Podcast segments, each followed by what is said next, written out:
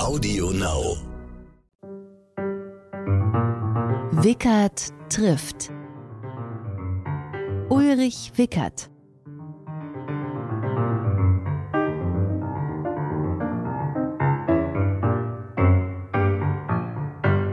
Ja, dann sage ich mal herzlich willkommen. Ja, kleine Überraschung. Ich bin nicht Ulrich Wickert, aber kein Grund jetzt hier abzuschalten, denn mir gegenüber als Gast in seinem eigenen Podcast sitzt Herr Wickert selbst und diesmal aber auf der anderen Seite des Interviews. Mein Name ist Ivy Hase und ich habe die ehrenvolle Aufgabe, Ulrich Wickert in dieser erst oder wie sagen wir, was sagen wir vorerst letzten Folge? Letzten in Folge der letzten der Folge der ersten Staffel, liebe Ivy. In der letzten Folge der ersten Staffel Fragen zu stellen und das hier zu moderieren. Und ich durfte ja im Laufe dieses Projekts dich, Uli, wir duzen uns, äh, weil wir uns ja jetzt doch schon ein bisschen kennengelernt haben. Und ich durfte dich dabei begleiten und dir helfen, Gesprächspartner zu finden und ähm, ja, dich auch so ein bisschen näher kennenlernen. Und ich würde sagen, wir rekapitulieren jetzt in dieser Folge auf jeden Fall so ein bisschen, wie denn die Gesprächspartner für dich so waren und wie die Interviews für dich gelaufen sind. Und ich möchte die Chance aber auch nutzen, in Wickert trifft Manier, hinter den Journalisten und Autor Ulrich Wickert zu blicken.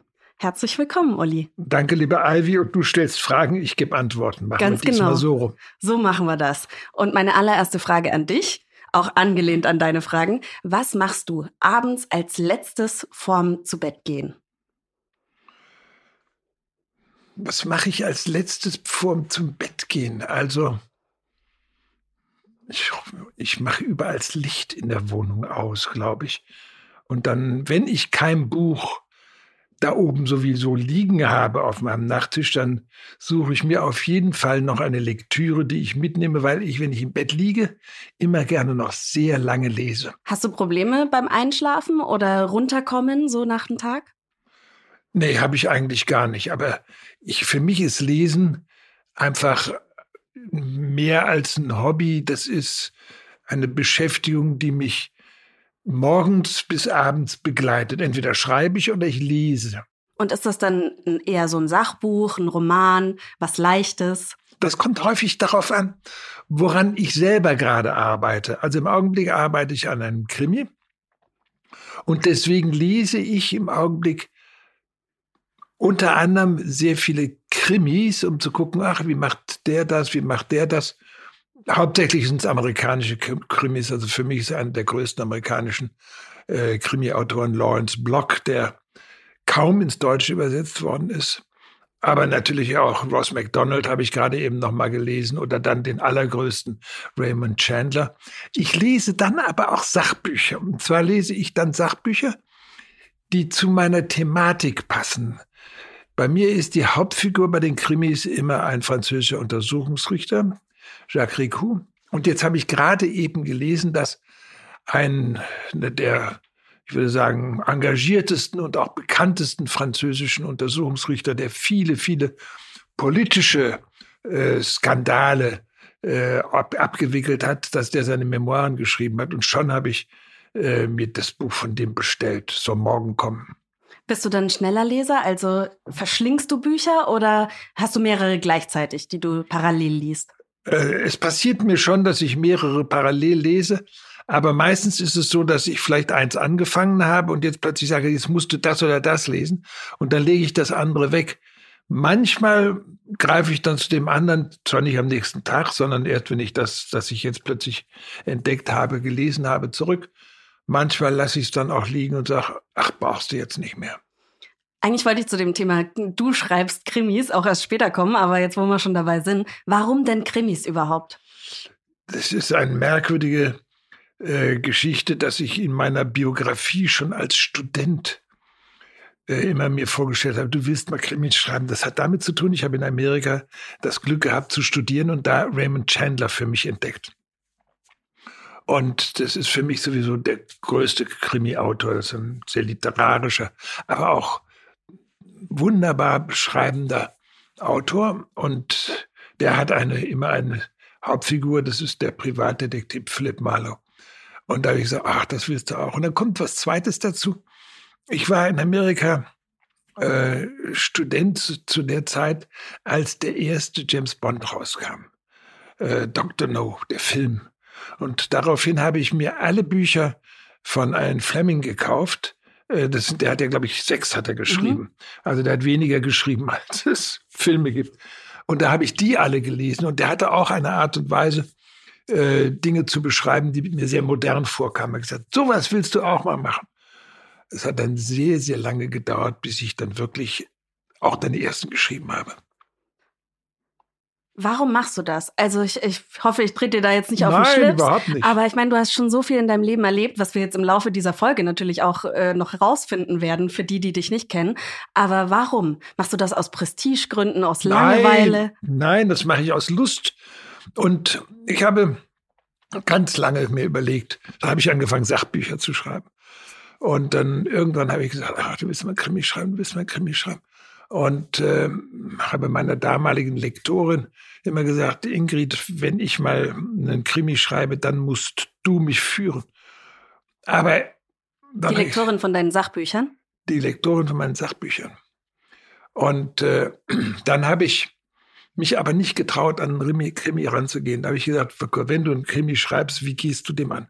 Also für mich war eigentlich klar, das spielt immer in Frankreich, weil äh, im Verbrechen sind die Deutschen eben auch Mittelmaß. Aber wenn Sie sich das angucken, im Augenblick läuft ein Prozess gegen den ehemaligen äh, Premierminister Balladur. Es läuft ein Prozess gegen die Erben des ehemaligen Premierministers Barre. Es laufen mehrere Prozesse äh, gegen den ehemaligen Präsidenten Sarkozy.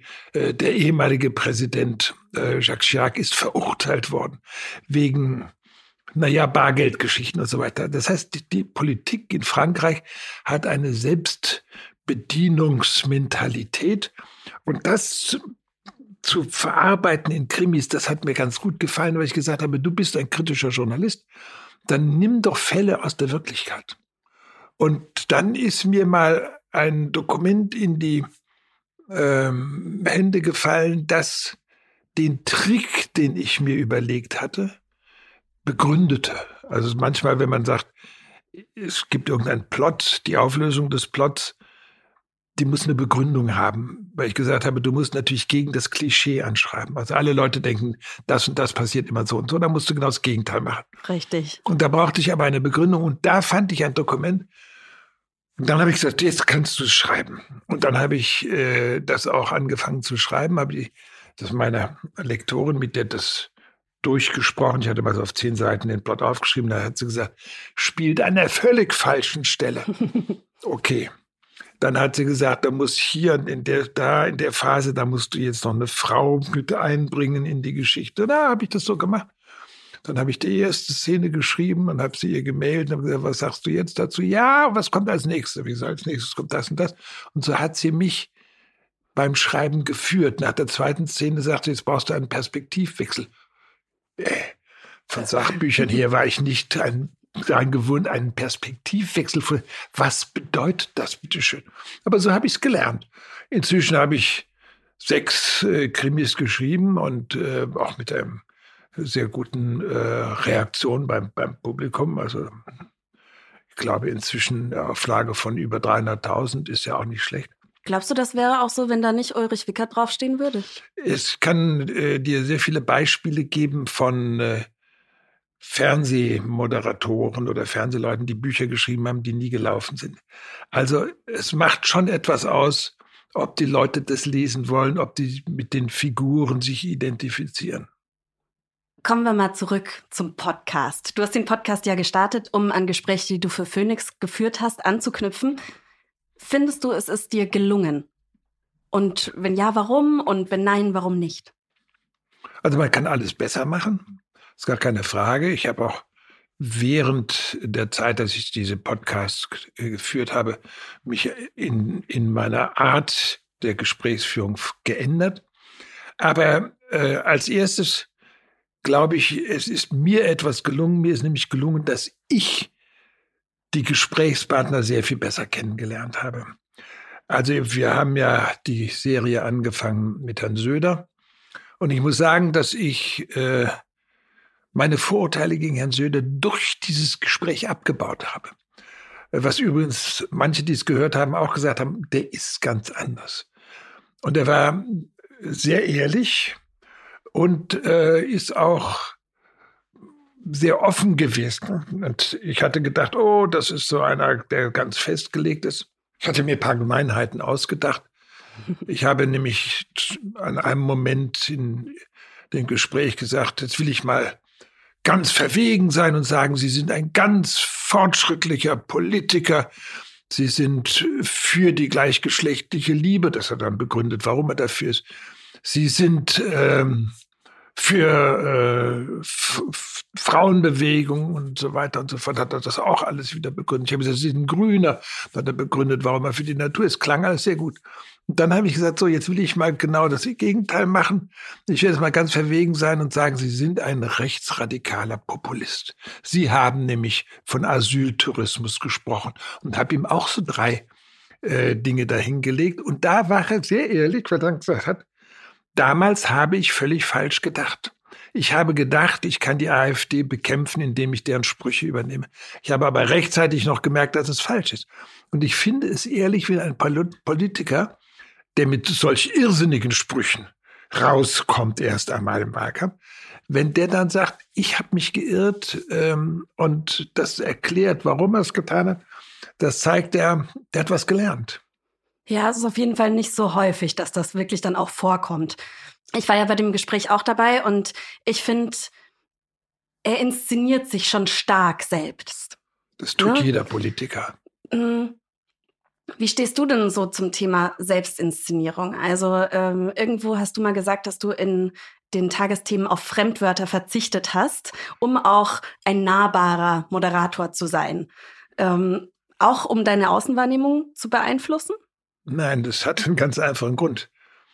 Ich bekam, als ich früher bei in den 70er Jahren bei der Sendung Monitor war, einen Zuschauerbrief einer Frau, Lehrerin, die schrieb in der letzten Sendung, hatten Sie, ich weiß nicht was, 69 Fremdworte. Äh, glauben Sie, dass die jeder versteht? Und da habe ich mir Gedanken gemacht. Er hat gesagt, die Frau hat wahrscheinlich recht. Und äh, habe deswegen dann angefangen, Fremdworte äh, zu vermeiden, weil ich gesagt habe, man kann es im Deutschen auch deutsch ausdrücken. Es gibt für alles was und wenn man einen Halbsatz mal benutzen muss. Und ich habe später immer wieder Leute getestet. Und äh, ich habe zum Beispiel, als ich bei den Tagesthemen da war und es dann Sanktionen des Weltsicherheitsrates gegen irgendjemanden gab, habe ich dann nicht von Sanktionen gesprochen, sondern von Strafmaßnahmen. Jeder versteht als Kind schon, was eine Strafmaßnahme ist, aber gegen welches Kind sind schon Sanktionen verhängt worden. und noch ein anderes Wort habe ich eigentlich versucht, nie mehr zu benutzen, das ist der Begriff Holocaust. Das ist ein feststehender Begriff. Viele Leute wissen so in etwa, was das ist. Das hat damit zu tun mit der Judenverfolgung und so. Ich habe stattdessen von der Vernichtung der Juden gesprochen. Das ist viel schrecklicher. Und da hat mir jemand mal gesagt, das kannst du doch nicht machen, das klingt doch wie Insektenvernichtung. Ich habe gesagt, so war es auch gemeint. Und deswegen muss man das benutzen. Und das Interessante ist, als ich dann mal während einer Sendung bei den Tagesthemen den Begriff Holocaust benutzt habe und dann gesagt haben, das kommt aus der Bibel und so weiter und so fort und be bedeutet folgendes, sagt der im Studio sitzende Nachrichtensprecher zu mir hinterher. Jetzt weiß ich endgültig, was das weiß. Das heißt, der hat diesen Satz in seinen Nachrichten schon, ich weiß nicht was, hunderte von Mal mhm. vorgelesen, aber präzise, was es ist, wusste er nicht. Und da finde ich es ganz wichtig, dass man einfach die deutschen Worte benimmt. Ich habe dann allerdings auch mal ähm, hat die CDU sehr verärgert, als 1998 die rot-grüne Regierung rankam und die gesagt hat, wir verändern das Staatsbürgerschaftsrecht. Bei uns galt das Jus sanguinis.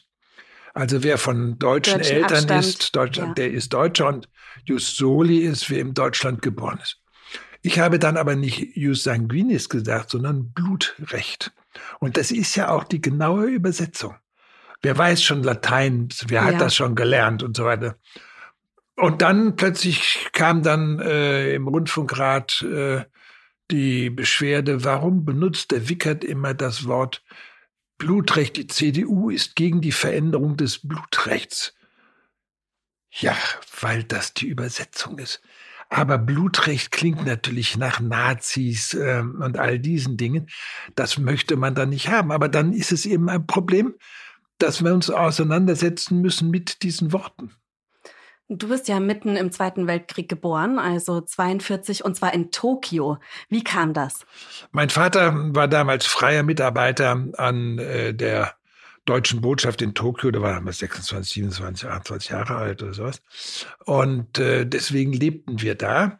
Und äh, ich bin in Tokio geboren, aber aufgewachsen dann an einem kleinen Ort, Kawaguchi, in einem kleinen See am Fuße des Fuji, ein idyllischer See und ein kleines japanisches Dorf mit Holzhäusern, weil Tokio ja bombardiert worden war und völlig abgebrannt war. Auch unser Haus, in dem wir gewohnt haben, war abgebrannt. Und dann haben wir da bis ähm, 47 gelebt und wurden dann, wie man so schön sagt, repatriiert. Also nach, die Amerikaner haben gesagt, so jetzt alle Deutsche nach Deutschland zurück.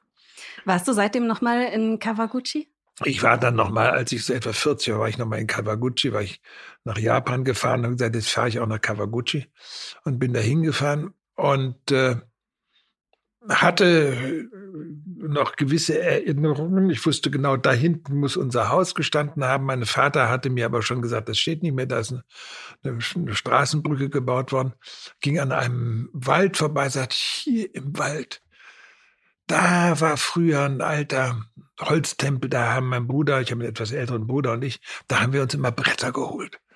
Ich also in den Wald rein entlang und tatsächlich, da stand ein alter Holztempel, aber inzwischen völlig renoviert. Also dieses schön rot lackiert und mhm. so weiter und so fort.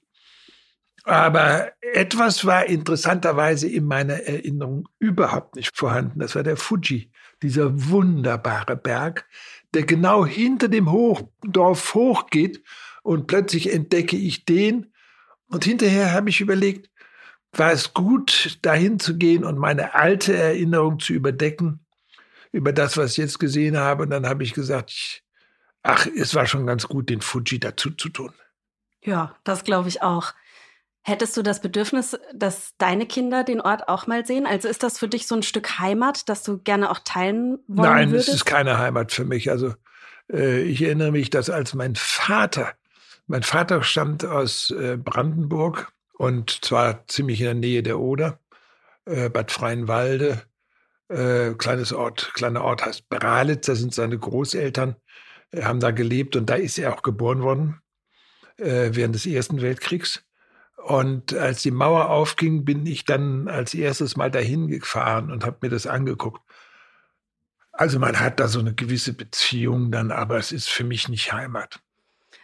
Ich kenne das nur von, von meinen Großeltern, die immer, wenn wir irgendwie in alten Gegenden sind, wo sie mal gewohnt haben, das ist für die immer so ein Mitteilungsbedürfnis, zu sagen, ja, hier haben wir mal gewohnt und da auf dem See, da bin ich im Winter eingebrochen und sowas. Ist ja schon irgendwie so, und ich merke das bei mir auch öfters mal, dass wenn Freunde zu Besuch sind, dass ich dann Orte mit Geschichten verknüpfe und die dann auch da ist erzählen auch möchte. Ist auch schön. Also, aber ich glaube, ich war dann wahrscheinlich auch zu klein, als ich da weg bin. Ich war hm. viereinhalb. Und ähm, also jetzt den Kindern zu sagen, hier, das ist der See, in den ich mal reingefallen bin oder sowas. das, das Bedürfnis habe ich nicht. Du hast ja schon gesagt, dein äh, Vater war Rundfunkattaché beim Auswärtigen Amt und Du wolltest ursprünglich, habe ich zumindest in deiner Biografie auf deiner Webseite gelesen, auch irgendwo in seine Fußstapfen treten. Bist dann aber davon abgekommen. Mein Vater, also war dann nach dem Krieg, ist er 55 wieder ins, ist ins Auswärtige Amt eingetreten und bekam einen Posten in Paris bei der damaligen NATO-Vertretung. Damals war die NATO-Zentrale ja in Paris, bis de Gaulle die rausgeschmissen hat. Und äh, deswegen sind wir nach Paris gezogen.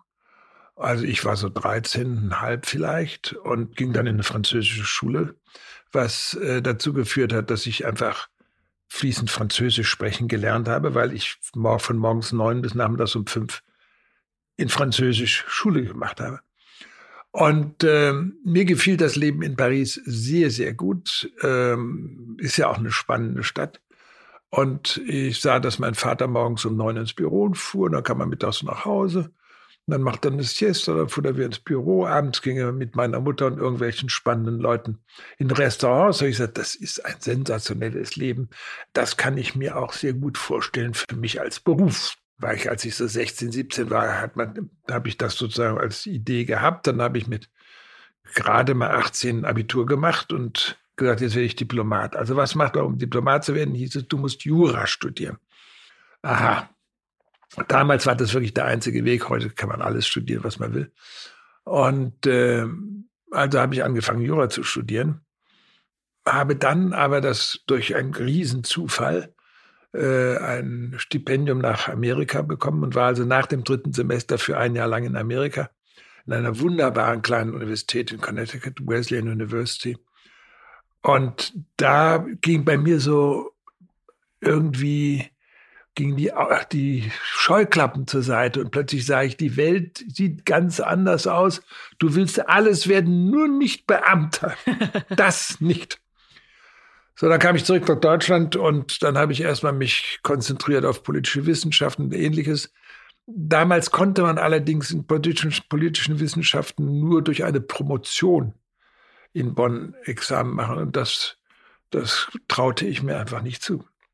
Also bin ich dann zum Repetitor gegangen und habe dann mein erstes Staatsexamen gemacht, welches ich, wie ich immer wieder gerne betone, nur bestanden habe, weil ich als letzten Satz bei dem handgeschriebenen Lebenslauf, den man beim Oberlandesgericht in Köln abgeben musste, geschrieben habe, mit diesem Examen werde ich meine juristische Karriere beenden. Spielt Humor für dich äh, eine große Rolle in deinem Leben? Weil, also du erzählst ja schon immer mal so ein paar ganz witzige Anekdoten. Ach, ich finde, das Leben ist äh, viel zu traurig, um wirklich traurig zu sein. Also. Nochmal zurück zu deinen Eltern. Ähm, die sind ja auch recht alt geworden. Ich glaube, deine Mutter ist 99 gestorben, dein Vater 2008. Ja. Was hattest du für ein Verhältnis zu, zu denen? Weil ich meine, so im Ersten Weltkrieg geboren, das ist einfach nochmal so weit weg von mir jetzt persönlich auch. Und du bist ja, stelle ich jetzt auch mal so die These auf, ein moderner Mensch. Danke. Ähm, wie war das Verhältnis zu deinen Eltern und haben sie dich immer in dem, was du machst, unterstützt? Ähm, meine Mutter war eine rheinische Frohnatur. Und die war diejenige, die immer sehr ausgleichend war, während mein Vater eben, ich habe es gesagt, in der Mark Brandenburg geboren worden ist, er war ein Preuße. Und äh, er konnte, konnte sehr streng sein, äh, hatte manchmal auch sehr tolerante Anwandlungen, aber er konnte sehr streng sein. Und ich hatte eigentlich, als ich so 19, 20 war, beschlossen, also äh, ich gehe jetzt auf Distanz zu ihm. Und äh, das bin ich also auch eigentlich gegangen, habe mich allerdings dann gerade im Alter als er dann, äh, als meine Mutter gestorben war, habe ich mich dann doch sehr um ihn gekümmert, aber es war eher eine preußische Beziehung. Nimmst du da was, ähm, also nimmst du aus dieser Erfahrung etwas mit in die Erziehung deiner Kinder? Du hast ja sehr junge Kinder auch. Ich habe ihm gesagt, so willst du nicht werden. Aber das sagt ja wahrscheinlich jeder. Ja, oder? aber da muss man es machen. Und bist du damit erfolgreich? Das kann ich natürlich nicht beurteilen, das kann man erst später beurteilen, aber ich glaube, dass äh, ich habe ja auch eine erwachsene Tochter. Und ich habe immer gesagt, als die, als die äh, in der Pubertät war, gab es nie Schwierigkeiten, außer da war sie so 14, äh, wenn ich dann äh, nach Hause kam vom Büro. Damals war, waren wir, lebten wir in New York, ich war da Korrespondent für die ARD und äh, dann kam ich an ihrer Tür und dann hing da ein Schild, äh, da stand drauf, Eintritt für Arschlöcher verboten. dann habe ich geklopft, bin reingegangen und habe ihr erzählt, Arschlöcher schreibt man mit R. sie hat mir sehr viel später, ich bin dann doch einfach immer, selbst wenn sie da so muffelte, ich bin dann jeden Tag gekommen, sehr viel später hat sie mir mal erzählt, sie hätte das schon ganz gut gefunden. Hat bei euch Religion eine Rolle gespielt? Weil du hast ja doch einige unserer Gäste oder deiner Gäste immer mal wieder nach der Religion gefragt. Na, Religion spielt ja in vielem eine Rolle. Bei mir persönlich nicht so sehr. Äh, aber bei Politikern ja, da spielt das schon eine Rolle. äh, wie stark sind sie mit der Religion verhaftet, was bewegt sie oder sind sie nicht mit der Religion verhaftet. Ein Politiker muss ja an seine, an seine Wähler denken. Und äh, oder aber er denkt an sich selbst, an seinen Charakter, an seine Seele. Also das war ja doch sehr interessant, wie, Schrö wie, wie Söder dann erzählte, doch, wie er auch über eine Person zum Beten gekommen ist, also noch äh, als Erwachsener im Gebet etwas findet. Und das finde ich interessant, weil das besagt ja auch über den Charakter der Person etwas aus. Ja, und wie deren Verständnis von Religion überhaupt ist. Das fand ich bei Söder auch sehr schön, muss ich auch sagen, ja. Auf jeden Fall, falls äh, Sie da draußen die Folge noch nicht gehört haben, auf jeden Fall alle Folgen anhören, aber vor allem auch die mit Herrn Söder. Du bist ähm, als, als junger Kerl aus dem Religionsunterricht geflogen, auf den Konfirmation. Konfirmationsunterricht, ja. Das ist richtig. Und da hat sich mein Vater auch als ein sehr weiser Pädagoge äh, wie, äh, gezeigt, was er nicht immer war. Ähm, ich habe dem Pfarrer im Konfirmationsunterricht in den Mantel geholfen, was ja doch eigentlich eine sehr nette Tat ist.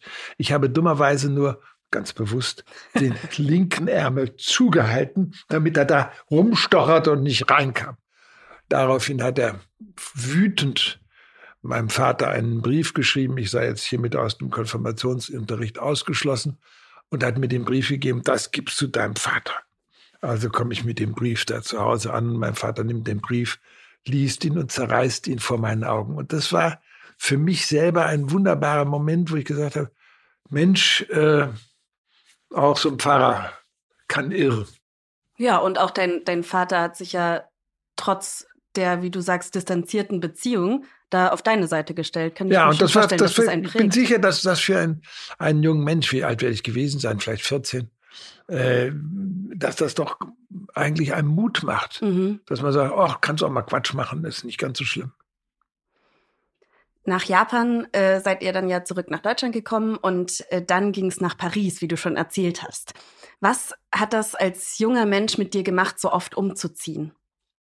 Ich fand das wunderbar. Das Problem ist, dass ich heute immer sage, alle paar Jahre muss ich umziehen. Ähm, was ich seit langem nicht mehr getan habe, weil ich in Hamburg hängen geblieben bin. Aber ich finde, umziehen, das hat mir immer gut gefallen. Man entdeckt was Neues, man äh, muss sich wieder mit neuen Dingen befassen, man muss Neues lernen, man lernt auch neue Leute kennen. Also mir hat das immer gefallen und äh, äh, von, als wir Heidel, von Heidelberg, da ging ich damals in die Schule, dann äh, nach Paris gezogen sind, da waren alle meine Freunde dort, boah, du ziehst jetzt nach Paris. Und ich, jawohl, jetzt ziehe ich nach Paris. Und du darfst nicht vergessen, damals gab es keine Autobahn, äh, man flie fliegen gab es sowieso gar nicht. Man fuhr mit dem Auto über Landstraßen etwa zwölf Stunden von Heidelberg bis nach ähm, Paris. Und als ich dann Abitur gemacht hatte und äh, wieder nach Heidelberg kam und dort meine Freunde besuchte, und dann sagte ich, ach, ihr seid alle immer noch zusammen, ihr Kumpels und so. Ich habe euch richtig beneidet dafür, dass ihr jetzt alle so zusammen seid. Ach, sagen die, und wir haben dich beneidet dafür, dass du in Paris lebst. Du hast schon gesagt, du sprichst fließend Französisch. Wie viele Sprachen sprichst du? Also Englisch, Französisch? Kannst du auch ein bisschen Japanisch? Nein, ich kenne drei, vier Worte oder sowas. Ich habe dann Russisch gelernt, als ich in Amerika war, äh, weil ich gesagt habe, ach, da eine Fremdsprache lernen. Die Amerikaner sind dafür berühmt, dass sie das, wenn, sehr gut machen. Und das war tatsächlich an der Universität ganz hervorragend. Fünf Tage die Woche, morgens von acht bis neun Unterricht, Sprachunterricht und dann zweimal die Woche noch nachmittags sogenannte Language Lab, wo man dann in so einem Kasten sitzt und einer Schallplatte nachspricht. Mhm. Und ab und zu wählt sich dann äh, der Lehrer rein, korrigiert die Aussprache. Und ich konnte nach einem Jahr die Pravda lesen. Dann bin ich nach Deutschland zurück an die Bonner Universität und habe auch Russisch belegt. Und nach einem weiteren Jahr konnte ich es nicht mehr. Hm. So war der Unterricht in Deutschland. Ja, Russisch wäre auch eine Sprache, die finde ich unglaublich schön und ist eine interessant. Schöne Sprache. Ja. Hattest du jemals einen Dialekt? Oder ist das verloren gegangen? Ja, nein, wo hätte ich ihn lernen sollen? Äh, in Japan, äh, meine Eltern sprachen Hochdeutsch, äh, als wir überall, wo wir waren, haben wir Hochdeutsch gesprochen. Allerdings, als wir dann in Heidelberg gelebt haben, wo ich in die Volksschule gegangen bin, in die ersten Jahre des Gymnasiums, äh, da haben wir natürlich dann gelernt, äh, Pfälzisch zu sprechen. Aber das war unter Jungs oder unter Kindern hat man so gesprochen. Aber zu Hause nicht. Und ich erinnere mich, dass mein Vater eines Tages einem Freund von mir, mit dem ich eng befreundet war, der uns dann auch in Paris mal besucht hat in Ferien, da hat mein Vater dem gesagt, also du musst Hochdeutsch lernen. Du hast da so einen leichten Klang von Heidelberg-Pfälzisch. Und der hat mir sehr viel später, als ich mal wieder traf, sagte, dein Vater hat mir das damals gesagt. Und dann habe ich gesagt, das ist ganz wichtig und hat dann sich darauf konzentriert, Hochdeutsch zu lernen. Dass du in der Schule warst, ist ja jetzt schon einige Jährchen her. Aber äh, jetzt plötzlich hast du wieder einen Bezug dazu, denn du machst Homeschooling. Es bleibt mir nichts anderes übrig. Wir haben zwei achtjährige Zwillinge, ein Junge und ein Mädchen. Und irgendjemand muss die ja unterrichten. Dafür bin ich, stehe ich dann halt da. Und äh, es macht auf der einen Seite schon Spaß, mit denen auch zu arbeiten. Auch deswegen, weil ich äh, das ein bisschen beeinflussen kann, was die lernen. Also wenn die zum Beispiel, ich konzentriere mich dann auf das Deutsche und was müssen sie lernen? Deutsch und Mathe, das sind die Hauptsachen. Sachunterricht kann man nebenbei machen. Und für Englisch, da gibt es sehr gute Apps. Und äh, im, im Deutschunterricht, da hieß es, sie müssen jeden Tag eine halbe Stunde lesen, beim, äh, beim ersten Lockdown im letzten Frühjahr. Und dann habe ich gesagt, ja, wunderbar, lesen. Aber äh, dann nehmen wir jetzt nicht irgendwelche Kinderbücher oder sowas. Es gibt auch gute Kinderbücher, aber die nehmen wir jetzt nicht, sondern ich hatte die Siegfried Sage, also deutschen Sagen, hatte ich mal gekauft für Kinder. Wollte gerade schon sagen, das ist aber schwere Kost für ja, Achtjährige. Nein, und das haben wir dann jeder dann immer so. Ich habe zwei Seiten gelesen, dann musste das Mädchen eine Seite lesen, dann musste der Junge eine Seite lesen, dann habe ich wieder zwei Seiten. Und so haben die A gelesen.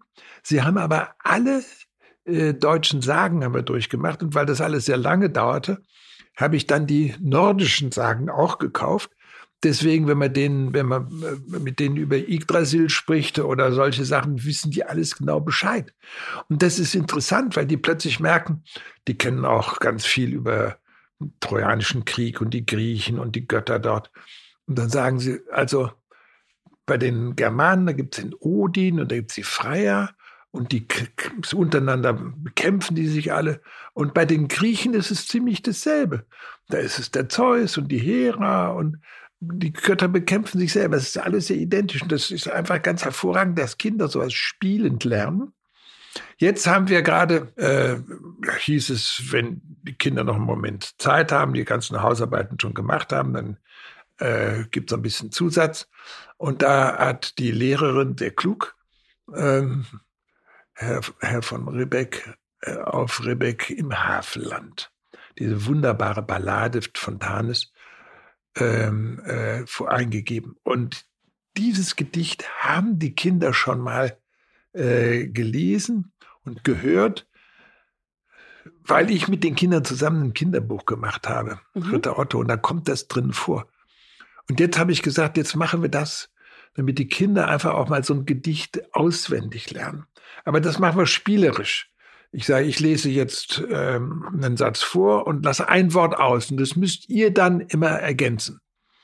Und das, die können das Gedicht, das Gedicht quasi auswendig. Die können die Worte auch immer sofort finden, wenn ich sage. Und das finde ich, das gehört mit zu einer klugen Ausbildung dazu. Denn wer lernt heute noch Gedichte? Viel zu wenig. Auch wir haben zu wenig Gedichte gelernt, aber das finde ich herrlich, wenn man das jetzt so mit vermitteln kann.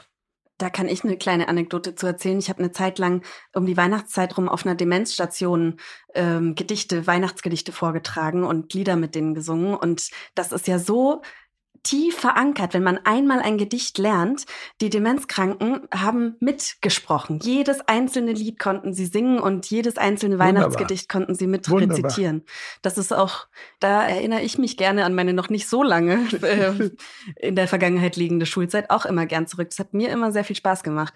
Was? Als ich in Frankreich in die Schule gegangen bin, in die französische Schule, war es ja eine Aufgabe von jedem französischen Unterricht bis zum nächsten, zehn Zeilen auswendig zu lernen. Und da war, ich durfte mir die, oder die Schüler durften sich die zehn Zeilen aussuchen, aber zehn Zeilen mussten sie lernen. Das ganz war völlig egal woher. Und das finde ich einfach eine gute Methode. Ja, finde ich auch gut. Gibt es irgendwas, wo du sagst, das fällt im regulären Stundenplan elementar? Naja, bei der dritten Klasse, wo die jetzt sind, sehe ich es noch nicht. Über Schule haben wir ja auch mit unserer äh, Ministerin für Digitales, äh, Dorothee Beer, gesprochen. Und witzigerweise ähm, hat das mit dem Interview mit ihr ja erstmal gar nicht so gut geklappt. Ja, das ist das Lustige gewesen, dass man mit der Digitalministerin oder die, die Zuständige für Digitales sich verabredet zu einem Gespräch, weil aufgrund der Corona-Vorgaben eben es nicht möglich war, dass ich ins Kanzleramt kam. Aber das kam nicht zustande, weil sie ein neues Handy hatte. Und dieses neue Handy musste sie jetzt erst updaten. updaten. Sie hatte aber so viele Fotos auf ihrem Handy, dass sie das für drei Stunden brauchte, es also mit uns nicht machen konnte. Okay, vielleicht kann man das als Digitalminister wissen oder man hat vielleicht ein anderes Gerät dabei. Aber insofern hat es dann eben einen Moment gedauert. Wir haben es dann ja am nächsten Tag gemacht und mit ihr hast du auch über das Homeschooling natürlich gesprochen, weil das Thema ja jetzt gerade mit Digitalisierung unglaublich wichtig ist. Aber sie ist dir da schon oft ausgewichen. Ja, das Erstaunliche war, dass ich versucht habe, äh, hier oder damals sie zu einer festen Position äh, festzunageln. Und ah, das ist ja jetzt alles noch nicht entschieden und so weiter und so fort. Das habe ich bedauert eigentlich, weil ich gedacht habe, äh, wenn man äh, Staatsministerin, also was im Rang ja eigentlich parlamentarischer Staatssekretär ist, ist, da muss man auch eine Position haben. Äh, sie hatte leider vielleicht die Position, aber sie wollte sie nicht sagen. Das habe ich sehr bedauert, ähm, zumal es ganz wichtige Geschichten ja gibt im Augenblick. Äh, nämlich die Frage zum Beispiel des Urheberrechts. Da gibt es dann nach vielem Hin und Her eine Regelung, die der, die die EU äh, festgelegt hat. Und die Franzosen übernehmen die auch gleich. Und die Deutschen wollen jetzt wieder einen Sonderweg machen, ähm, indem sie das wieder ein bisschen aufmachen, indem sie sagen, ja, aber äh, es gibt kein Urheberrecht für die ersten äh, 1000 Zei äh, Zeichen oder für die ersten 20 Sekunden Musik äh, oder Bilder. Und äh, dann habe ich sie gefragt. Das ah, sagt sie, man muss doch aber auch an den Verbraucher denken. Ja, habe ich gesagt, aber wie ist das denn, wenn der Verbraucher in eine Kneipe geht und sagt, das erste Bier, das ist erstmal kostenlos. Genauso ist das gemeint, ne? Oder ich gehe tanken, die ersten zehn, äh, zehn Liter, ja, da muss man doch an den Verbraucher denken, die sind auch kostenlos. Und das ähm, wollte sie nicht ganz so einsehen. Das Bedauerliche ist, dass die Bundesregierung da wohl aus wahnsinniger Angst äh, vor denjenigen, die sich mit dem Internet äh, befassen, äh, den jungen Leuten, da eine Regel finden wollen, die sicherlich dazu führen wird, dass ähm, irgendjemand das Bundesverfassungsgericht äh, auch mal befassen wird damit. Äh, es gibt ein Lied von Udo Jürgens zum Beispiel. Das gesamte Lied besteht nur aus 800 Zeichen. Das hattest du ja auch schon in der Folge mit Bär ähm, ja. alles so ausführlich. Aber warum ist dir das Thema so wichtig? Du warst da ja schon sehr beharrlich. Und ich, ich saß so daneben ja, dachte, was will er denn jetzt? Das hat damit zu tun, dass ich selber Autor bin. Und als äh, Frau Leuter-Schnarrenberger Justizministerin war, wurde schon über das Urheberrecht gesprochen.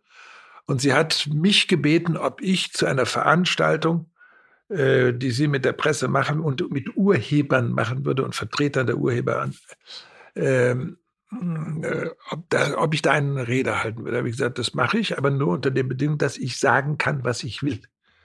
Und meine These war, das habe ich ja auch vorher gesagt, ich werde sagen, ich bin Eigentümer der Dinge, die ich geschaffen habe. Das ist der Urheber.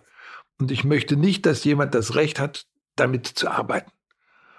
Und ja, sie wollte sich da auch wieder nicht festlegen, auch aus, aus Angst vor denjenigen, wo sie gesagt hat, ah ja, aber dann kommen die anderen. Also ich bin der Meinung, der Urheber soll sein Recht zu 100 Prozent haben.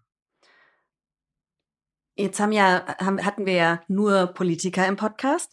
Und da ist es ja gang und gäbe, dass sie mal ausweichen und sich nicht so ganz festlegen wollen. Ja. Wie gehst du damit als Journalist und Fragensteller in den Situationen um?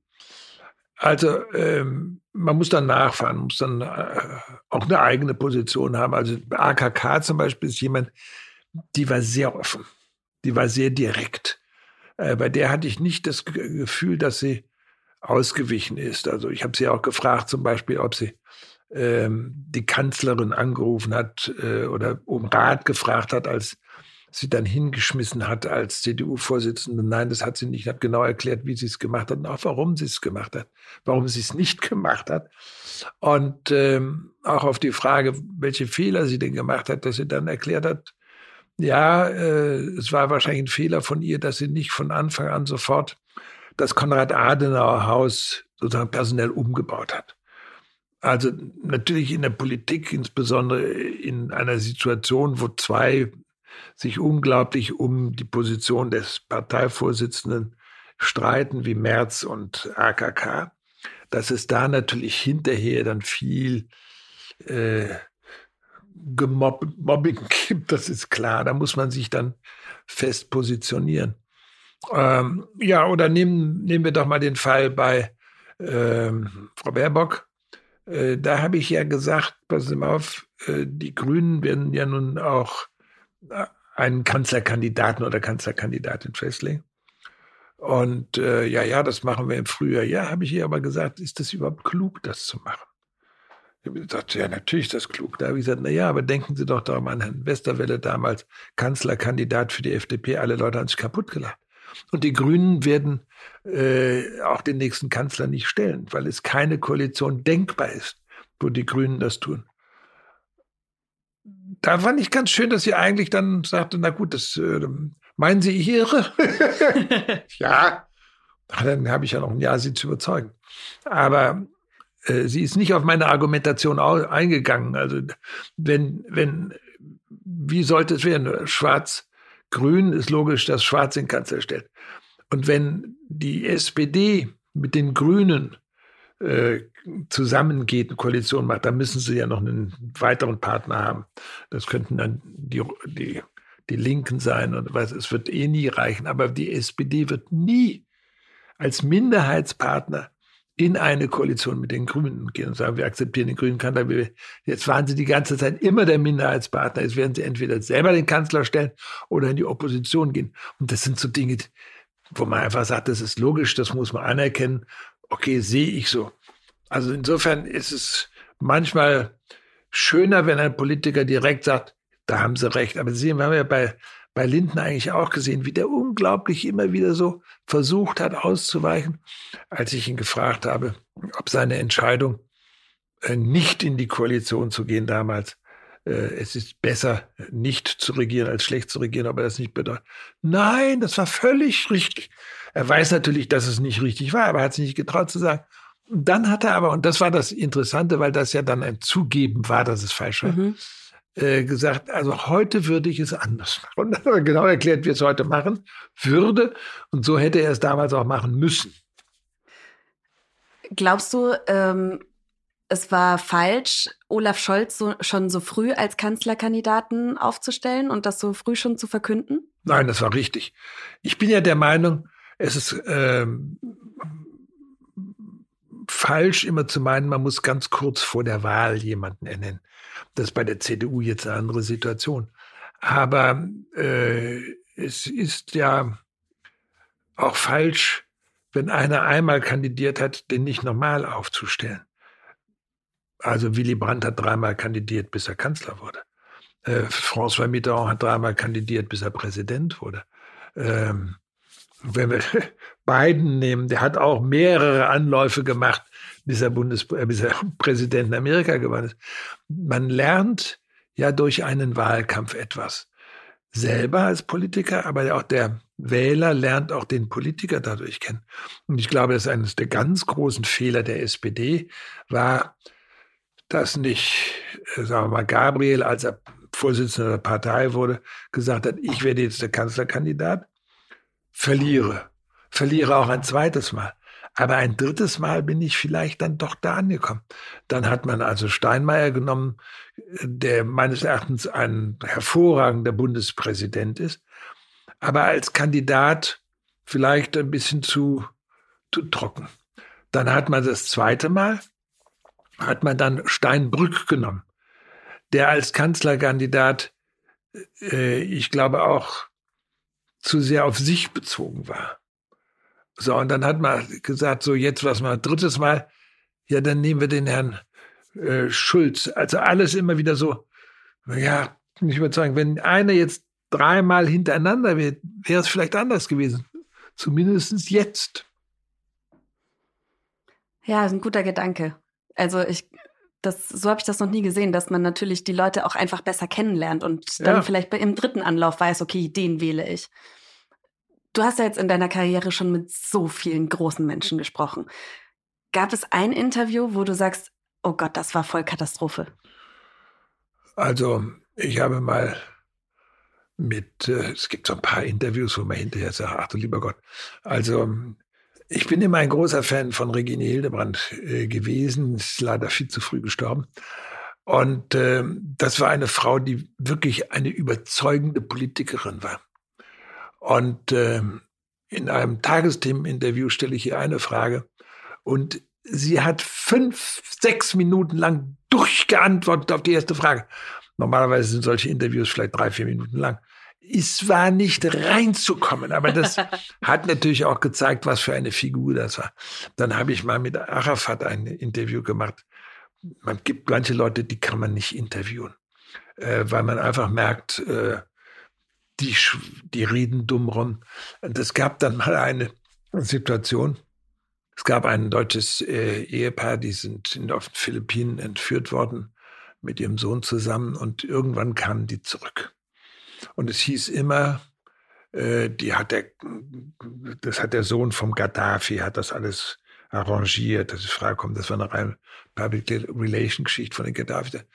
Und ich sagte dann in der Redaktion, ich möchte heute ein Interview haben mit dem Sohn von Gaddafi. Und zufällig war an dem Tag ein Team des Südwestrundfunks gerade bei dem in Tripolis. Und tatsächlich, das Interview kam zustande. Und das Interview war so, dass man hinterher gesagt hat, der Typ ist so doof. Der kann das alles nicht gemacht haben. Weil der auf keine Frage richtig antwortet. Es war einfach furchtbar. Aber okay, äh, dann ist es eben so. Wann bist du denn mit einem Interview zufrieden? Ich bin mit einem Interview zufrieden, auch möglicherweise, wenn ich selbst etwas dadurch äh, gelernt habe. Wenn also jemand die, die Fragen wirklich beantwortet hat. Und äh, dann ist es eigentlich so am schönsten. Mit Kevin Kühnert, um nochmal auch wieder in deine Biografie zu kommen, hast du auch viel über die, seine Schulzeit gesprochen. Er war an einem musischen Gymnasium. Ähm, und er war auch mit Abstand der jüngste deiner Gäste. Ja, Hast du äh, das Gefühl, dass es sich deswegen von den anderen unterschieden hat? Nein, äh, also es hat sich schon ein wenig unterschieden. Also es kommt in die Nähe von Frau Baerbock natürlich. Also die sind ja altersmäßig vielleicht noch nicht mal zehn Jahre auseinander.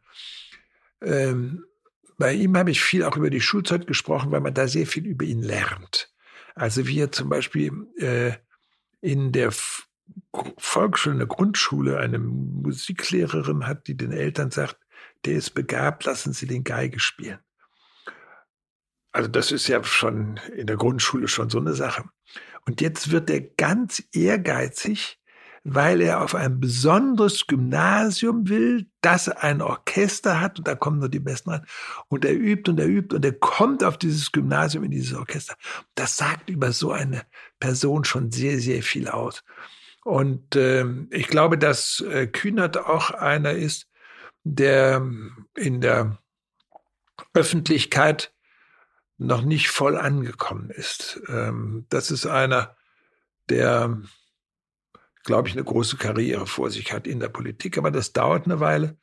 äh, weil man auch ein gewisses Alter bekommen muss, äh, weil man gewisse Dinge gemacht haben muss. Ich glaube, dass er heute schon anders denkt als zu der Zeit, als er gerade Juso-Chef geworden war, als er auch gegen äh, Scholz äh, agiert hat in der Partei.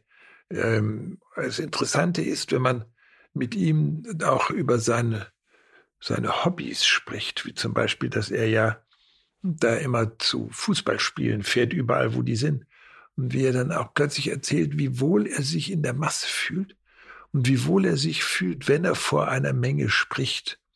Und dann merkt man plötzlich, in dem ist noch vieles verborgen. Das heißt, du liest auch immer ganz viel zwischen den Zeilen. Ja, ich glaube, das ist ja das Spannende eigentlich, dass man äh, Dinge auch hervorkramt aus einer Person, wo man da hinterher sagt, Mensch, das wusste ich von dem gar nicht. Du hast dein Abitur dann 61 gemacht. Weißt du deinen Schnitt noch? Es gab damals gar keinen Schnitt. Wunderbar, Ach. das ist ganz herrlich.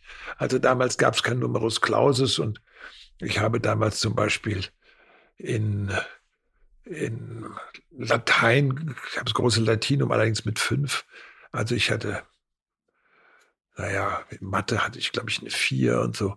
Aber es, damals gab es an, eine andere Notengebung. Es gab grundsätzlich niemanden, der eine Eins in irgendetwas hatte. Und obwohl ich fließend Französisch konnte, habe ich keine Eins bekommen natürlich, sondern nur eine Zwei. Ähm, das das gab es nicht. Die Notengebung hat sich verändert, als der, der Numerus Clausus dann eingeführt wurde, dass äh, jemand damals einen Notendurchschnitt von zwei gehabt hätte. Undenkbar. Ich glaube, bei uns gab es sogar drei, die 0,8 hatten. Ja, wie denkt, das? Was, wie, wie? Ja. Ein Thema, was du auch immer wieder in den Interviews angesprochen hast, wo ich mich einfach frage, warum, ist das Thema Wehrpflicht. Korrigier mich, die Wehrpflicht, die gab es schon seit 56. Aber du hast keine, keinen Wehrdienst gemacht, oder? Ich habe keinen Wehrdienst gemacht, ähm, weil die mich vergessen haben. Tatsächlich. Also, das Lustige ist, ich hatte ich hatte einen Freund äh, mit äh, in, der, in der Abitursklasse. Und der wiederum hatte einen älteren Freund, der war äh, Reserveoffizier und oder wollte Reserveoffizier werden. Und dann hat er gesagt, Mensch, komm, das machen wir auch. Und dann haben wir beide beschlossen, wir wollen uns bei der Marine melden als Reserveoffizier, weil die so schöne Uniform hat. Äh, ich habe letztens noch einen Brief gefunden, da habe ich offensichtlich auch irgendwo hingeschrieben und dann haben die mir geantwortet. Ich hatte aber einen Vater, der in der Beziehung sehr klug war. Das war ein Antimilitarist, weil sein Vater so ein Militarist gewesen war. Hasste, hasste seinen Vater.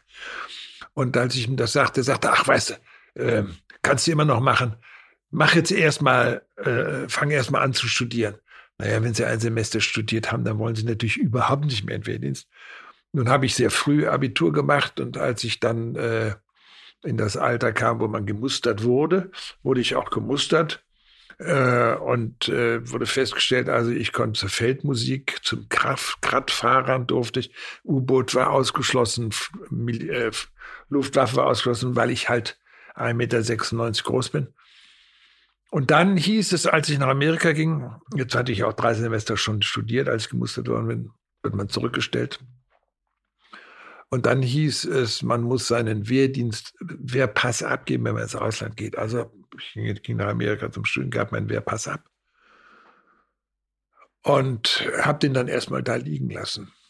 Habe ihn dann sehr viel später mal abgeholt, aber dann haben die irgendwie mich vergessen. Aber warum ist dir dann das Thema so wichtig, wenn es für dich gar nicht so präsent ja, war? Es ist aber eine, ein politisches Thema. Und zwar ist es ein politisches Thema, weil der Wehrdienst, der gekoppelt ist an den, äh, also für diejenigen, die den Wehrdienst machen, die machen den Wehrdienst, die den Wehrdienst verweigern, die machen dann äh, den Sozialdienst. Und das äh, ist ja eine, eine gesellschaftliche Aufgabe. Beides ist eine gesellschaftliche Aufgabe.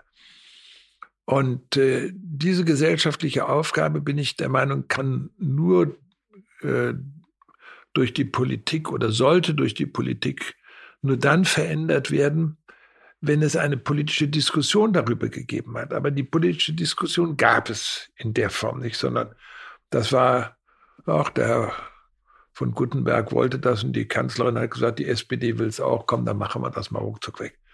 Und Jetzt ja auch schon seit zehn Jahren, ne? Ja, aber der Wehrdienst, den gibt es noch, er wird nur nicht mehr ausgeführt.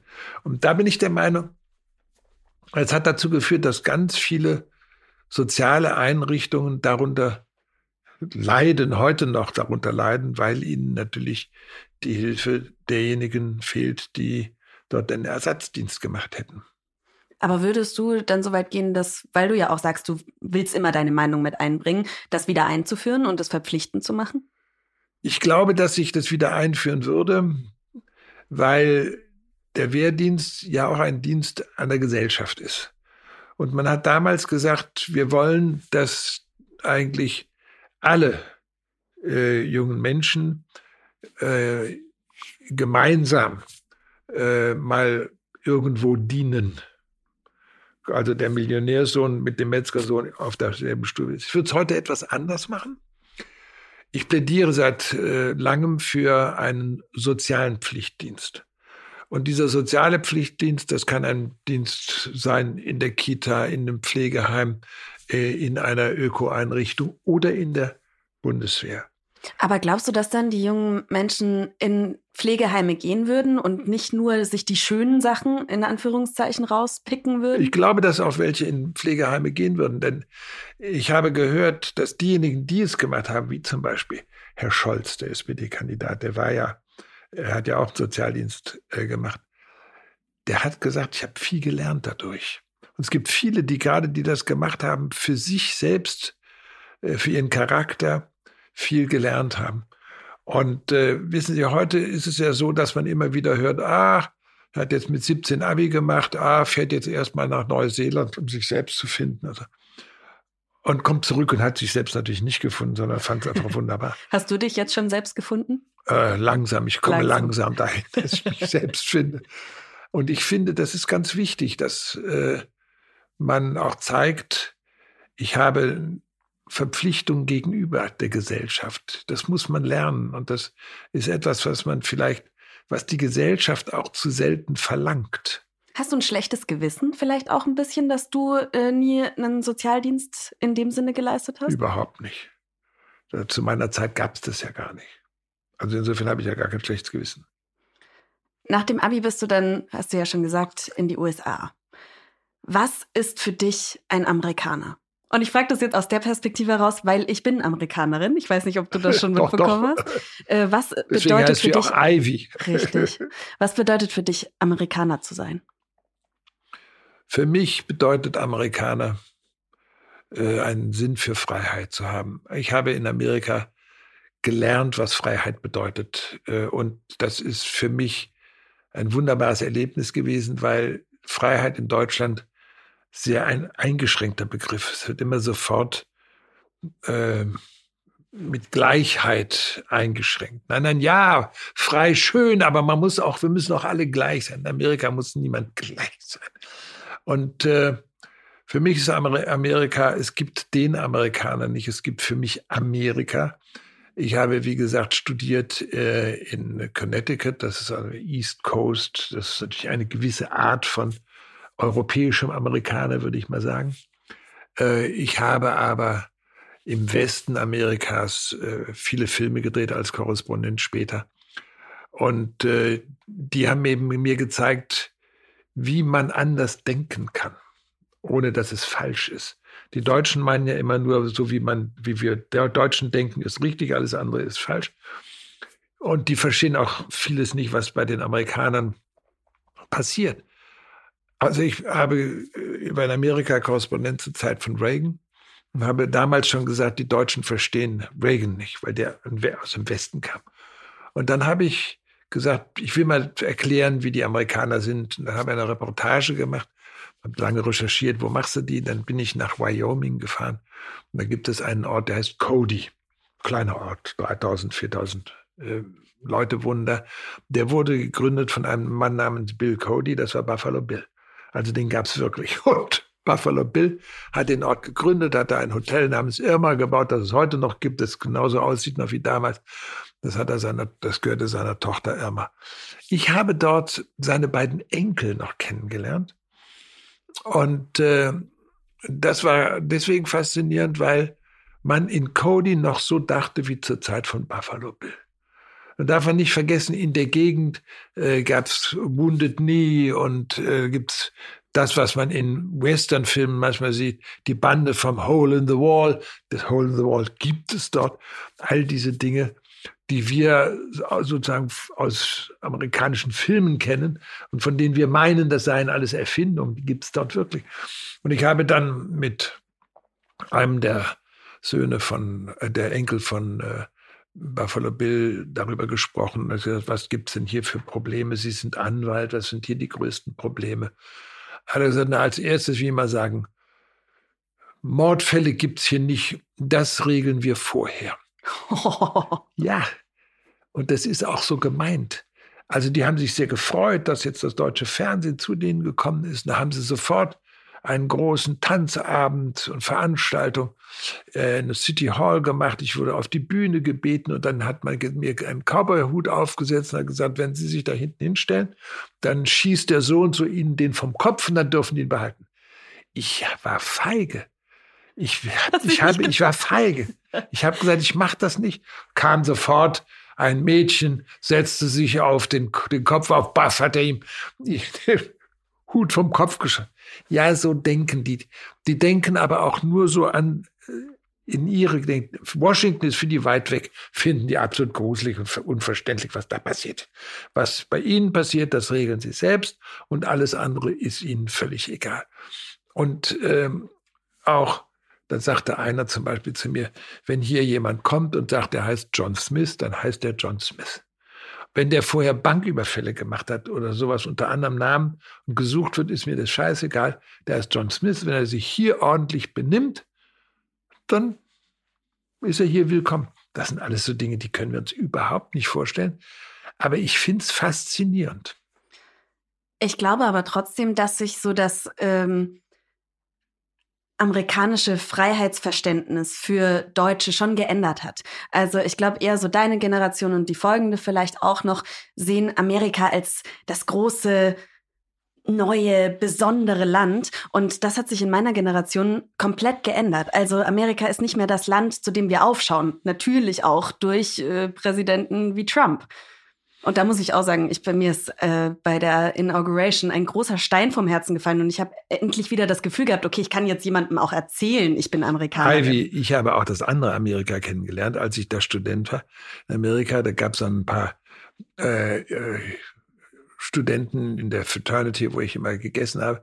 Komm, wir machen Freedom Ride nach Alabama. Ich komme mit. Wir also in ein Auto, einer hat ein Auto, wir also gesagt, wir fahren jetzt nach Alabama, einen Ort namens Tuskegee, da gibt es ein Tuskegee Institute. Das ist eine schwarze Universität. Und wir gesagt, da fahren wir jetzt hin. Und äh, sind zwei Tage durchgefahren, immer abwechselnd, äh, hat einer eine Stunde gefahren. Und da sind wir hingekommen, wurden als allererstes in der Kirche empfangen und es wurde für uns gebetet, dass nichts passiert. Und da haben wir drei, vier Tage sind wir dort geblieben. Sehr viel später habe ich mal Lionel Richie kennengelernt und habe, und der stammt aus Tuskegee. Und dann habe ich ihm gesagt, dass wir das damals gemacht haben. Da hat er mich umarmt. Er sagt, Bruder, Gott sei Dank ist euch nichts passiert. Da sagt er, ein Jahr später sind in Mississippi Studenten, die Freedom Ride gemacht haben, noch erschossen worden. Also das kenne ich auch. Und ich kannte einen amerikanischen Schriftsteller, einen großen amerikanischen Schriftsteller, der aber Ende der 50er, Anfang der 60er Jahre gestorben ist, Richard Wright.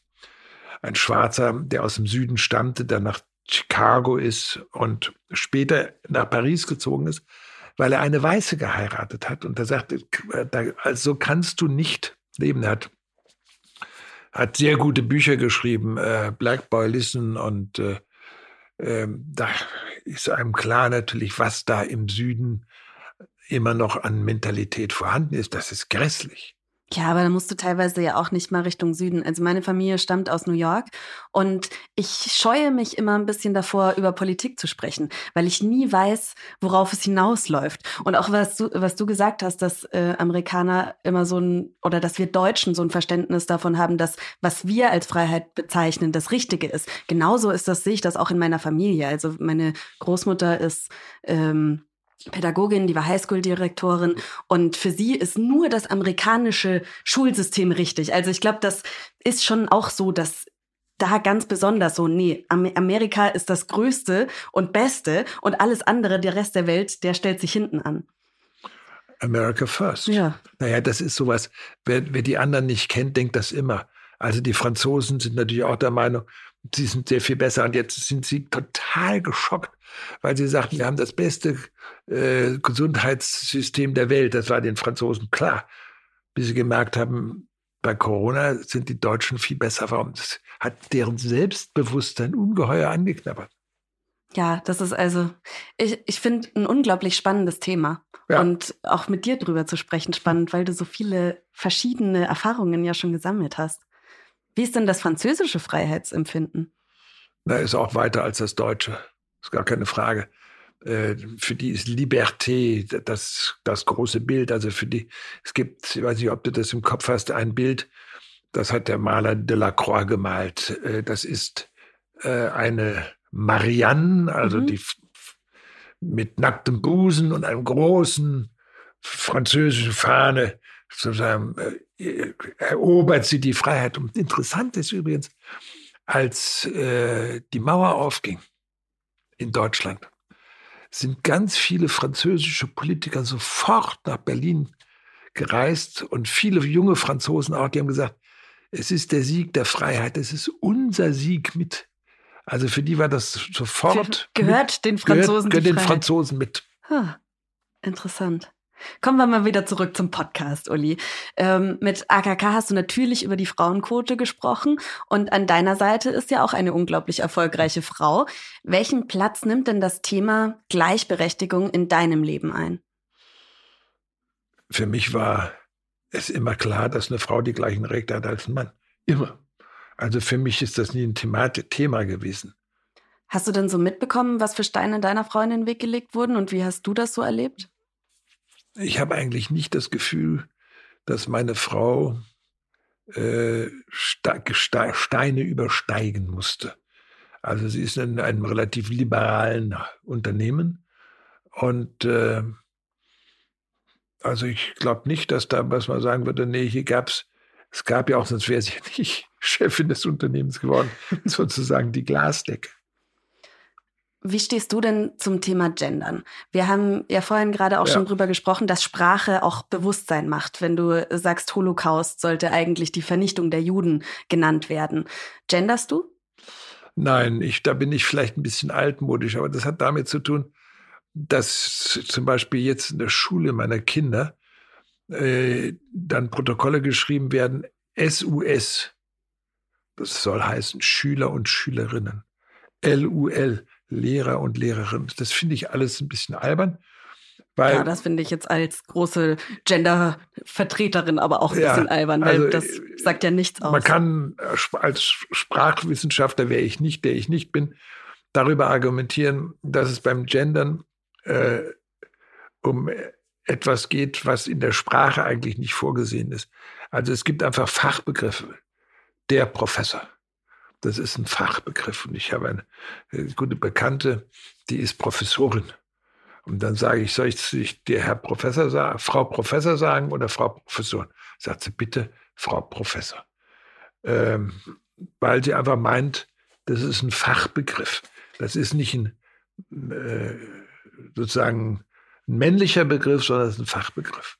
Aber glaubst du, dass das im Bewusstsein der Menschen ist? Und glaubst du nicht, dass ähm, wenn du deiner Tochter von Professorinnen vorliest, dass sie dann vielleicht mehr im Bewusstsein hat, ja, das kann ich auch werden, als wenn es jetzt nur immer von dem Professor die Rede wäre?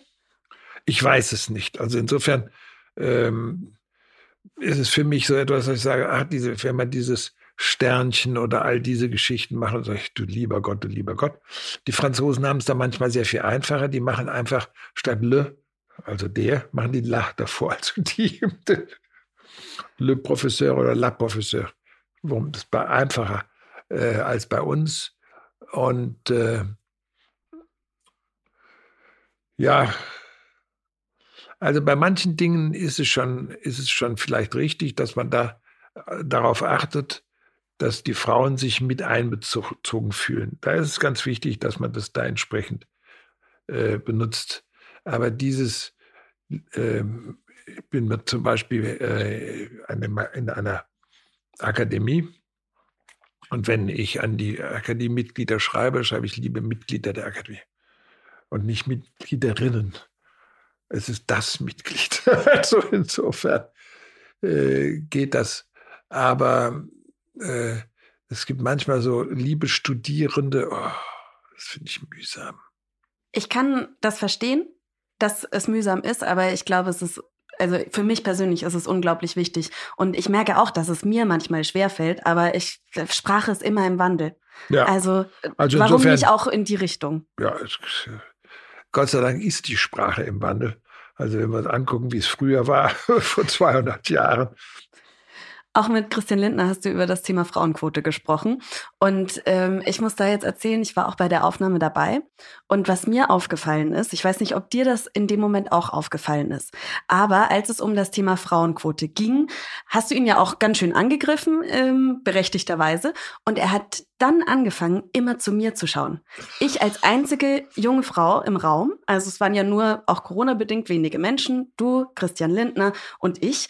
Und er hat mich dann immer angeguckt, dass es mir schon unangenehm war, dass ich so getan habe, als würde ich mitschreiben, weil ich ihm dann nicht diese Affirmation geben wollte, weil das natürlich euer Gespräch auch beeinflusst. Wie hast du ihn wahrgenommen? Weil ich war also äh, schon schon eine Person irgendwie, ne? Also ich habe also ihn mir anders vorgestellt.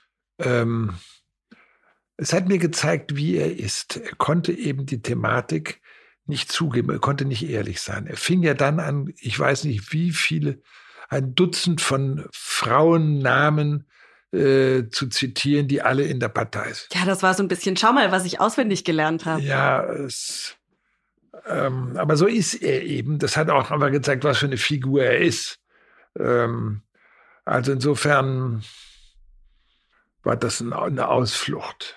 Und ich finde ja, ein Politiker, ich meine, die CDU, die hat, ich glaube, 20 Prozent der Mitglieder sind Frauen. Äh, und bei den Delegierten ist es nicht viel mehr. Im, im Bundestag sitzen, glaube ich, in der CDU-Fraktion 25 Prozent Frauen. Ja, da muss man das zugeben, dass es so ist.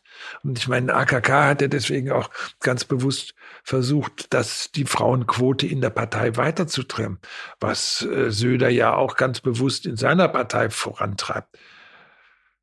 Ja, das finde ich richtig, das muss man sagen, dann gibt man es halt zu. Aber dann zu sagen, aber ich habe hier, guck mal, jetzt kann ich 15 Frauennamen aufziehen. Nein, nein, wir sind völlig, auch bei uns wollen die Frauen das mhm. nicht. Ja, das ist das Peinlichste überhaupt, finde ich, weil zu behaupten, Frauen wollen die Quote nicht, deswegen machen wir sie nicht, äh, dann kann man sich fragen, warum wollen die das eigentlich nicht? Ist da vielleicht ein, ein Gruppendruck, der dazu führt, weh, ihr wollt das? Ja, weiß man nicht, ne? Kann ich ja auch fand, sein. ich glaube, ähm, die Folge mit ihm war meine persönliche Lieblingsfolge, weil ich da viel, viel über ihn Neues herausgefunden habe. Was du ja schon gesagt hast, was für dich ein erfolgreiches Interview ist, ist irgendwie was Neues zu lernen. Äh, sehr spannendes Gespräch fand ich auf jeden Fall.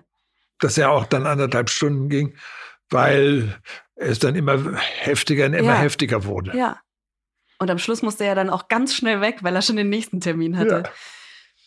Du bist so viel rumgekommen in deinem Leben.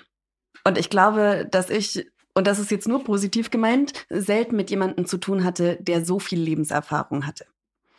Gibt's noch irgendwas, wo du sagst, das habe ich noch offen, das will ich noch lernen? Ich möchte noch mal nach Bhutan. Ich das war, glücklichste Land der Welt. Ja, ich war nämlich in Tibet 1900 und 79, glaube ich, da wurde Tibet gerade ganz leicht geöffnet. Und ähm, damals durfte ich hin, habe da einen Halbstundenfilm gedreht. Ich selbst als Kameramann, Toningenieur und Reporter. Und habe mich wie im Mittelalter gefühlt. Absolut im Mittelalter, wenn nicht nochmal vorher. Denn da kamen wirklich Familien im Feld gekleidet, die Prozessionen machten äh, nach Lhasa hinein. Und, das, und die Leute hatten dann auch solche großen äh, Dolche in, im Ledergürtel, die aus Silber, äh, mit Silberschmuck versehen waren. Und da habe ich gesagt, das ist, das ist unglaublich, sowas zu sehen. Und ähm, ich war in vielen Ecken der Welt. Ich war auch zum Beispiel äh, in das, was man jetzt Myanmar nennt und damals Burma hieß, auch ein Land, das mich sehr fasziniert hat, weil es eben noch ganz lange Zeit äh, kaum geöffnet gewesen ist und dadurch keinen westlichen Einfluss hatte. Aber dann Bhutan habe ich gesagt, das muss einfach noch spannender sein, wenn man in ein Land kommt, in dem es eigentlich kaum westlichen Einfluss gibt. Es dürfen ja auch immer nur jedes Jahr eine bestimmte Anzahl an Personen äh, ja. zu Besuch kommen. Ne? Ja, und es ist auch schwierig, da, da dort zu reisen. Und äh, inzwischen gibt es, glaube ich, auch ein Fernsehen da, aber ähm, so eine ganz, ja, ich würde sagen, eine ganz sehr kultivierte Gesellschaft mal wahrzunehmen, noch in einem größeren Urzustand, als äh, das ja heute möglich ist, wenn ganz viel halt durch die weltweite Verbreitung von Neon und ähnlichem doch, tja, ich würde sagen, so langweiliger geworden ist. Gibt es da irgendwas, wo du sagst, auf diese Erfahrung hätte ich verzichten können? Die hat dein Leben langweiliger gemacht? Fällt mir spontan nichts ein. Deine Kinder ja wahrscheinlich nicht. Hast du von denen irgendwie was gelernt in letzter Zeit oder wo du sagst, das lerne ich gerade jetzt nochmal neu? Nee, nicht, dass ich so sagen würde. Vorletzte Frage. Wer wird Bundeskanzlerin? Das ist schön, dass du sagst Bundeskanzlerin. Ist ja noch möglich, noch. Nein, ist nicht möglich. ich glaube es auch nicht, aber. Also, wenn, äh, es ist ganz schwer vorherzusagen. Aber ich glaube, die SPD wird den Kanzler nicht stellen. Ich glaube, die Grünen werden den Kanzler nicht stellen. Ich glaube, dass der Kanzler aus der Union kommen wird. Und wenn ich jetzt heute, wo das alles noch offen ist, äh, mal zielen sollte, ohne vielleicht in Schwarze zu treffen, würde ich sagen, dass Herr Laschet Chancen hat, es zu werden. Denkst du, Sie stellen Laschet auf? Ich glaube ja. Ich glaube, das wird ja die Frage sein, ähm, Laschet oder Söder. Ja. Und ich glaube, dass Herr Laschet es dem Söder nicht geben wird. Und ich glaube auch, dass der Söder A sagt, ich habe Zeit genug noch. B sagt, ich bin König in Bayern. Ich meine, das ist ironisch, aber in gewisser ja. Form ist der bayerische Ministerpräsident schon ein, etwas anderes als ein Ministerpräsident in allen anderen Bundesländern. Und dass er sich sagen wird, das kann ich auch eine Weile noch bleiben. Es gibt ja doch eine ganze Reihe von Problemen, die entstehen würde, wenn der Söder Kanzlerkandidat würde. Es führt dazu, dass die CSU an ihrem Charakter verliert. Da wird sie plötzlich Regierungspartei in Berlin. Also ich glaube, Laschet hat die Chance. Schauen wir mal, ob wir vorher noch mit ihm sprechen. Mal gucken. Weißt du, was du nächste Woche von mir bekommst oder vielleicht sogar noch diese Woche? Nein. Eine Dankespostkarte, denn du hast jedem Gast nämlich eine geschrieben. Gehört das für dich zum Anstand oder hast du dabei irgendwelche Hintergedanken? Nein, ich finde, wenn ich zu jemandem komme und mit dem bitte, dass er eine Stunde oder anderthalb Stunden oder zwei Stunden sich Zeit nimmt für uns, dann ist es doch das Mindeste, dass ich mir eine Viertelstunde nehme, um mich dann schriftlich zu bedanken.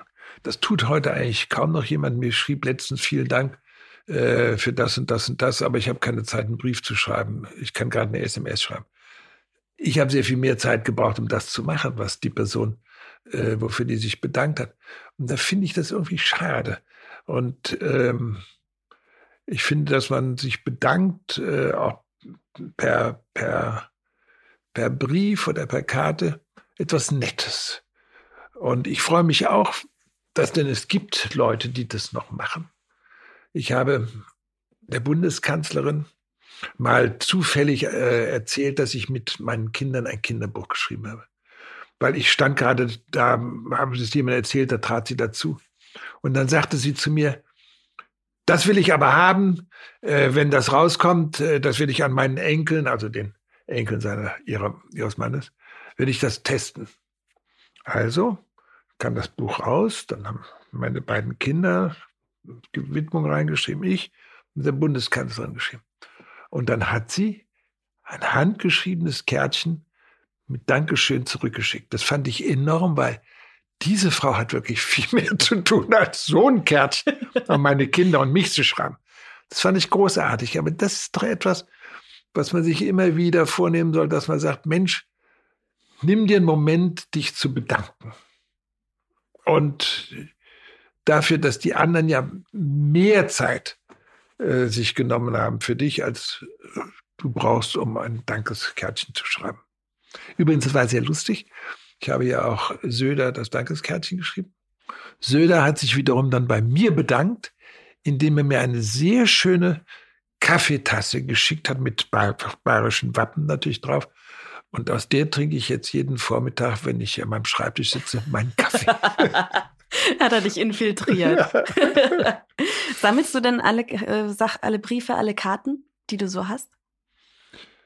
Bekommen hast? Mm, ja, interessant. Also alles tue ich, sammle ich. Nein, das tue ich nicht. Aber das Interessante ist, dass ähm, ich letztens gebeten worden war von äh, dem Redakteur, der das Magazin bei der FAZ macht. Da ist einmal im Monat so ein Magazin da drin.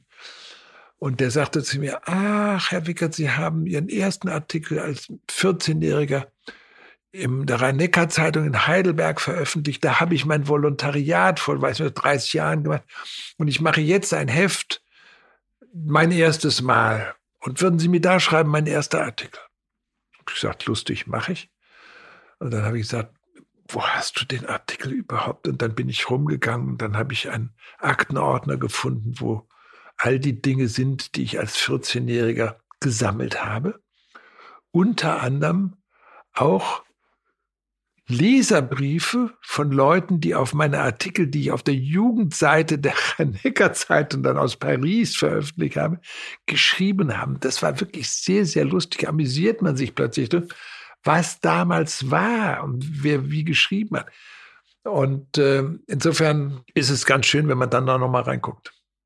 Willst du die Abmoderation übernehmen? Liebe Ivy, ich bedanke mich ganz herzlich für dieses Gespräch. Ich habe es mit großem Vergnügen geführt. Danke dir, Uli. Und Sie da draußen abonnieren am besten den Podcast, dann bekommen Sie mit, falls es mit der zweiten Staffel weitergeht. Und wir verabschieden uns erstmal. Tschüss. Tschüss. Merci beaucoup.